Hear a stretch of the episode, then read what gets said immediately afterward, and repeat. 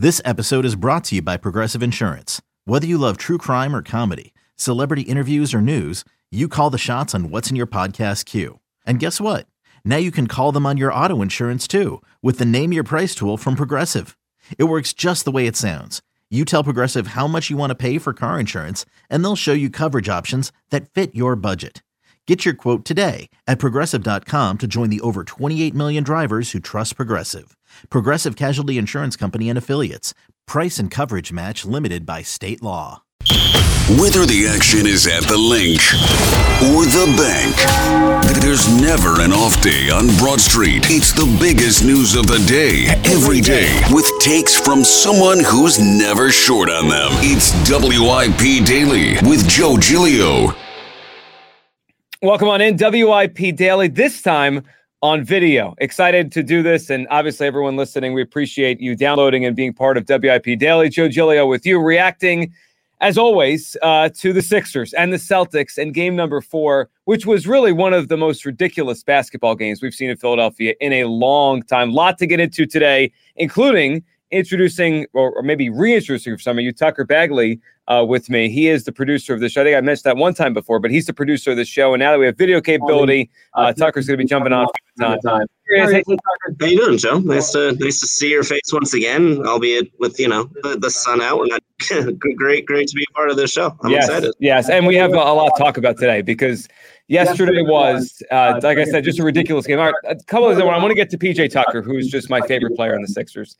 Uh, I want to get to where this series is and like have they earned this or is this just more lucky to be where they are 2 2? Um, and kind of looking forward to game five a little bit. But I, I, think the two main characters to start off with here, obviously the great, which was James Harden. And I just I just think we have to just give James Harden his credit in Philadelphia. Yes, he was horrendous in, in game two. Actually, bad in game two, horrendous in game three. I mean, that that's just what he was. But James Harden has won two games in the Eastern Conference semifinals for the Sixers. I, I, I don't know what the future holds for James Harden.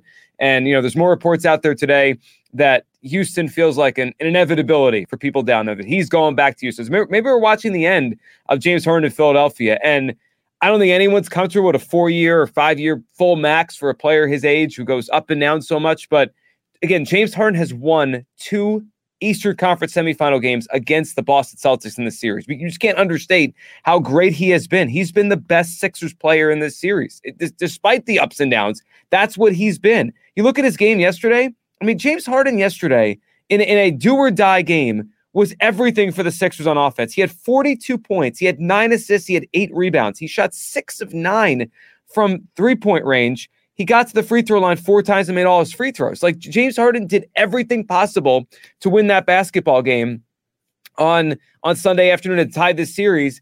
And and you look at it now, you're like, man, do they need those James Harden games just to have a chance in the series? I mean, it, it probably would be a sweep. Like it, this series could be over. Tucker, I, I, know Harden has been someone that's been up and down in Philadelphia and the way people view him. And Friday night, everyone hated James Harden, but I mean, I, I just have to say like this: he's won two games in this series. He's been phenomenal. Yeah, I mean, despite the fact he had two absolute clunkers in the middle of the series, you could probably say he's been their most important player. He's been their best player. All due respect to Joel Embiid, the MVP, but I mean, what James Harden did in Game One was an absolute Herculean effort, and then kind of bailed out Embiid towards the end of the fourth quarter. There, he made the game game-winning shot in overtime. Only had I think one turnover in the entirety of game four, which is just, I think, more than the 40 points and the eight rebounds, nine assists. I think that's even more uh, of a crazy stat for him, considering his penchant for, for turning the ball over.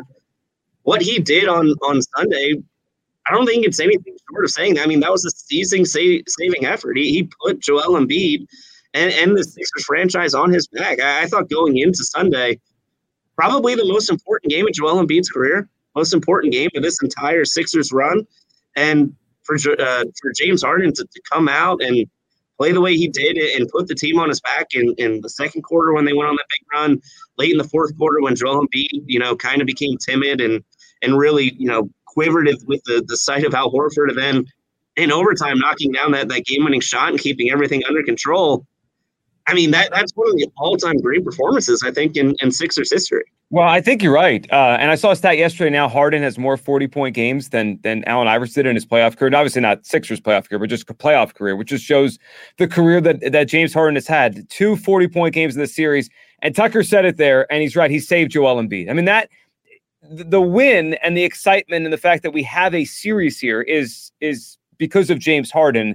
But the underlying story of that game was Joel Embiid in the fourth quarter. Th- that was as bad of a fourth quarter for an MVP as you will ever see in the NBA. I mean, a, a, current MVP, not a guy that was an MVP five years ago. Like Joel Embiid was this year, for all intents and purposes, the best player in the league. And even if you don't want to say that, maybe whatever, he was a top three or four player, however you want to rank players. He was that great this year. And in the fourth quarter, I, I was so disheartened watching Joel Embiid. The team took on once again his personality, and he just looked gassed and he looked mentally out of it. You know, and I understand fatigue is, is probably factoring in here for Joel Embiid playing every other day on a knee injury. Doc Rivers going in an eight-man rotation. There's not much downtime for Joel Embiid, but he did have a little break before the fourth. You know, when the fourth quarter started, they came in with like nine twenty to go, and they were up five. Obviously, you know they, that game ended up in overtime, but it was just Al Horford owned him in the fourth quarter. I, I mean, Joel Embiid is lucky today that James Harden is here because otherwise this entire city would be talking about Joel Embiid and can they win a championship with him? Can he close? Can all those kind of things? And he's also lucky the game went to overtime because I did think Joel, to be fair to him, played better in overtime. He, he obviously made the pass to James Harden. He was a little more aggressive there in overtime. He got the ball in the basket. He got to the free throw line. He, he kind of reemerged in overtime and gave them enough to kind of help set up Harden to win the game. But that fourth quarter, to get blocked twice by Al Horford and then Almost worse than that was after the two blocks, it seemed like he didn't want to shoot anymore. Like if he wasn't, if it wasn't an obvious foul situation where he could just kind of body his way to the free throw line, where he's where he really, I think he wants to be late in the game on offense. He doesn't want to take a shot. He wants to go to the free throw line where he kind of catch his breath, and he's obviously so good at shooting free throws. But he didn't want to shoot. He didn't want the ball in his hands. There was the one sequence where he got the ball in the kind of the high post and the first thing he did was look to the corner to pass to Tobias Harris. Like, of all the people to pass to, Tobias Harris, he doesn't want the ball either. So it just was a game of hot potato. And Joel Embiid, you know, in that fourth quarter almost cost them the game. And it was it was really it was kind of bizarre, bizarrely uncharacteristic of this series for Joel Embiid because I thought in game two, physically, he was in a better place than I thought he'd be. Now they got they got blown out, but it, I, I just thought physically for his first game back, better than I thought it'd be. So then you go to game three, and and quite frankly, I had very little criticism of Joel Embiid in game three. I, I thought he played well. You know, his teammates let him down. Harden let him down. Maxey let him down in game three. I, I thought game three was a very nice effort by Joel Embiid. It was everybody else that really struggled. But game four, despite, you know, the numbers look fine. You look at Joel Embiid's numbers in game four, 34, 13. But you know, it, it, was, I would say, a less efficient version of what he was all year anyway. I mean, that, that was basically his numbers in the regular season anyway, but he was 11 of 26 in the field, not great. He did miss three free throws. Still, still, I mean, 12 of 15, you can't yell about, but he's usually almost perfect at the free throw line. But I saw that fourth quarter was, it was a combination of you could tell he was tired, and it just felt like Al Horford totally got in his head. Like that is you can't have that at this point of his career. Like early on in Joel Embiid's career, playing the Celtics, pre Horford or post Horford, whatever, you know, it was it, was one of those things where they they kind of got to him and they found a way to to kind of get in his head a little bit. But not now. Not I mean, not now. It, it can't happen now. And at this stage of their careers, Al Horford shouldn't be getting the best of Joel Embiid. He just shouldn't. Joel Embiid is such a skilled player and he's the MVP of the league for a reason, but he got in his head he got in his head, and it was so disappointing to watch Joel Embiid in that fourth quarter. And we are all lucky, and the Sixers are lucky that it didn't turn into a complete and total disaster. Because if they don't get to overtime there, it's all about Joel Embiid. Now, as we move forward to look to Game Five, and I want to get to really maybe the X factor and, and and kind of the unsung hero of all this in a second. But as we look forward to Game Five, you know, there's momentum certainly on the Sixers side, and if they could somehow somehow steal another one in Boston, they can win the series, obviously, because it's 2 2. It's just a best of three now. But if there's one thing to kind of take from game four that we could look at in game five, and, and we'll see how it plays out and, and how much of a factor it is again with one day of rest.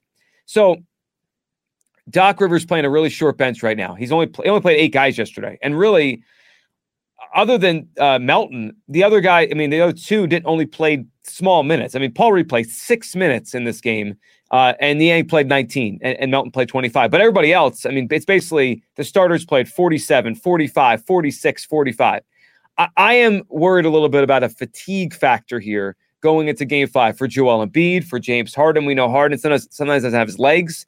And, and I just thought Joel looked just totally gassed mentally and physically in that fourth quarter. He is lucky that that James Harden saved the day. All right, the unsung hero, and I, we have to mention this. And uh, Tucker, I know you'll be excited to talk about this guy because how do you not love this guy? He's my favorite player on the team. PJ Tucker is. Doc Rivers said it yesterday because he was asked about the difference between last year and this year and, and kind of being in one of those games and fighting through it. And he said last year Miami had PJ Tucker. This year we have PJ Tucker. I mean, that guy that moment, if the Sixers somehow win this series, and I still think it's gonna be very hard to win it, but if, if they somehow win this series and they go to the Eastern Conference Finals, will they'll be heavy favorites or and then to the finals? We will talk about that PJ Tucker moment for years to come. Going over to Joel Embiid in that moment where every single person in that building and every single one of us watching on TV wanted to scream at Joel Embiid too, like, man, wake up. Just wake up, get whatever's in your head right now. Like, remember who you are. You're the best player in the league. Remember that. And well, I don't know what PJ Tucker said to him. I could guess it was probably not language that I'll use on this show or anywhere on WIP. But whatever he said, it worked. Tucker, I thought that moment where PJ Tucker went up to Joel Embiid and, and obviously said something to wake him up was like, like that's, that's worth the thirty million dollars they paid him right there. He had a three point play and he had that right there. That was like that defined who PJ Tucker is. Yeah, I mean he showed up in the fourth quarter and man, the way he like stomped over there, the way like your mom would be mad at you if you were you know making a mess at, at Target or something, and just paraded Joel Embiid for like thirty seconds and, and you know really just kickstarted him him back into gear. That's what PJ Tucker is. And I know we talked about for a while, they just needed a guy like that. They needed a PJ Tucker like player. Well, they didn't go out and, and, get a copy. They didn't go out and, and, and get a, a, cheap imitation. They went out, they got the real thing, they got the real deal. And, you know, he's someone that I think a lot of people during the regular season probably got fed up with because he, he was inconsistent. His effort maybe was lackadaisical at times because he is 38 years old trying to, to play through an 82 game season in the NBA. But what we've seen from him in the net series where he, when you know effort was lacking, he had no problem calling people out. He called Paul Reed out um, in the middle of game one of the series, and that really helped the defense down the stretch um, to, to help win that game in the second half. And then what we saw in the fourth quarter, that that catch on the Tobias Harris air ball, and he shoots the ugliest layups I've ever seen, but they go in. And then, you know, going and chewing out Joel Embiid after he had, you know, two or three of the worst possessions we've seen from him all season that's what he's here to do. That's why you go out and sign someone such as Pops Junior Tucker.